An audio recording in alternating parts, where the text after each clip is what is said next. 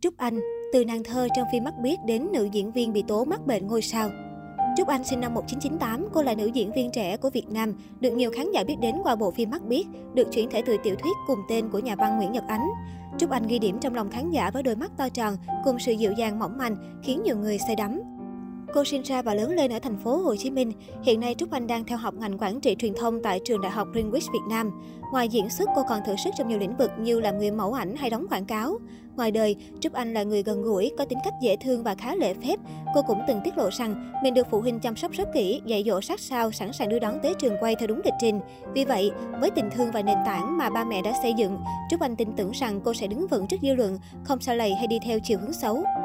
Sự nghiệp diễn xuất của Trúc Anh Năm 2014, Trúc Anh từng tham gia cuộc thi Hoa Khôi nữ sinh áo dài Việt Nam và chỉ dừng chân tại top 20. Cô từng diễn vai chính trong bộ phim Ngốc ơi tuổi 17 nhưng không nhận được nhiều sự quan tâm. Ngoài ra, Trúc Anh cũng tham gia nhiều phim ngắn trên YouTube. Năm 2019, Trúc Anh tham gia casting bộ phim Mắt Biết của Victor Vũ. Cô xuất sắc vượt qua 1.500 ứng viên để giành được vai chính Hà Lan cùng với một số diễn viên khác như Trần Nghĩa, Trần Phong Khánh, Vân Thảo Tâm, Nguyễn Lâm Thảo Tâm. Với nét diễn tự nhiên cùng sự nhập vai tốt, Trúc Anh khiến khán giả như chìm đắm trong bộ phim. Mắt biết nhanh chóng thu về hơn 50 tỷ đồng và cũng là bộ phim đạt kỷ lục nhanh nhất lịch sử điện ảnh Việt Nam. Điều này khiến Trúc Anh nhận được nhiều sự công nhận của khán giả. Mới đây Trúc Anh tham gia đóng chính trong bộ phim về Kumathong có tên Thiên thần hộ mệnh của đạo diễn Victor Vũ. Trong buổi ra mắt phim, cô gây ấn tượng với vẻ ngoài đầm thắm và xinh đẹp.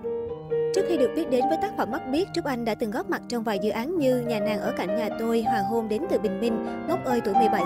Diễn viên Trúc Anh Mắt biết bị tố mắc bệnh ngôi sao vi phạm hợp đồng. Tối ngày 25 tháng 11, 2021, nhà sản xuất Dung Bình Dương tố Trúc Anh mắc bệnh ngôi sao và vi phạm hợp đồng.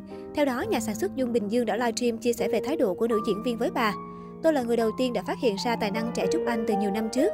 Từ khi phát hiện ra Trúc Anh, tôi đã giao cho cô ấy vai chính trong phim tôi sản xuất, điển hình như Gốc ơi, tuổi 17 năm 2017. Dù nhiều người khuyên tôi hãy tìm một nữ diễn viên nổi tiếng hơn. Trong quá trình làm việc với Trúc Anh, tôi đã có những thỏa thuận ràng buộc riêng về việc quản lý.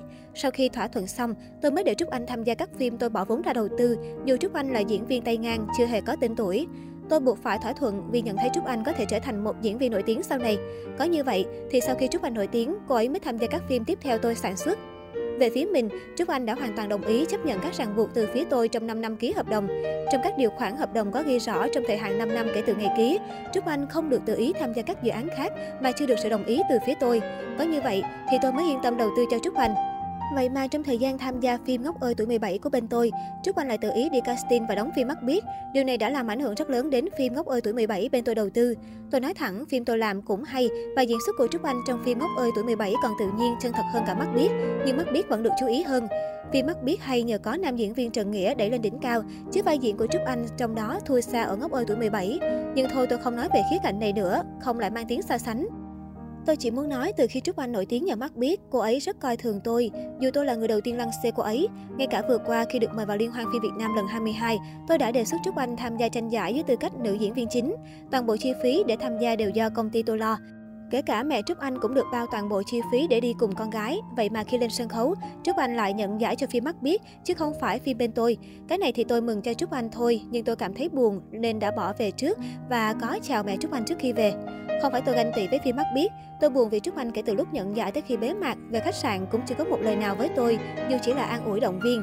Dù Trúc Anh đã ký hợp đồng với công ty tôi, nhưng chưa bao giờ thông qua công ty tôi để làm việc với các đối tác khác, luôn tự ý làm riêng.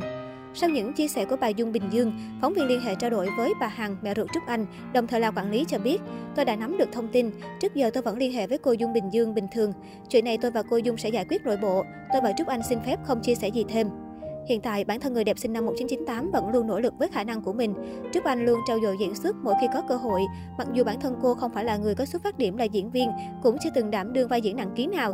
Nhưng cách diễn của Trúc Anh khá tự nhiên. Cô sẽ là một viên ngọc thô cần được mài dũa để trở nên sáng rõ.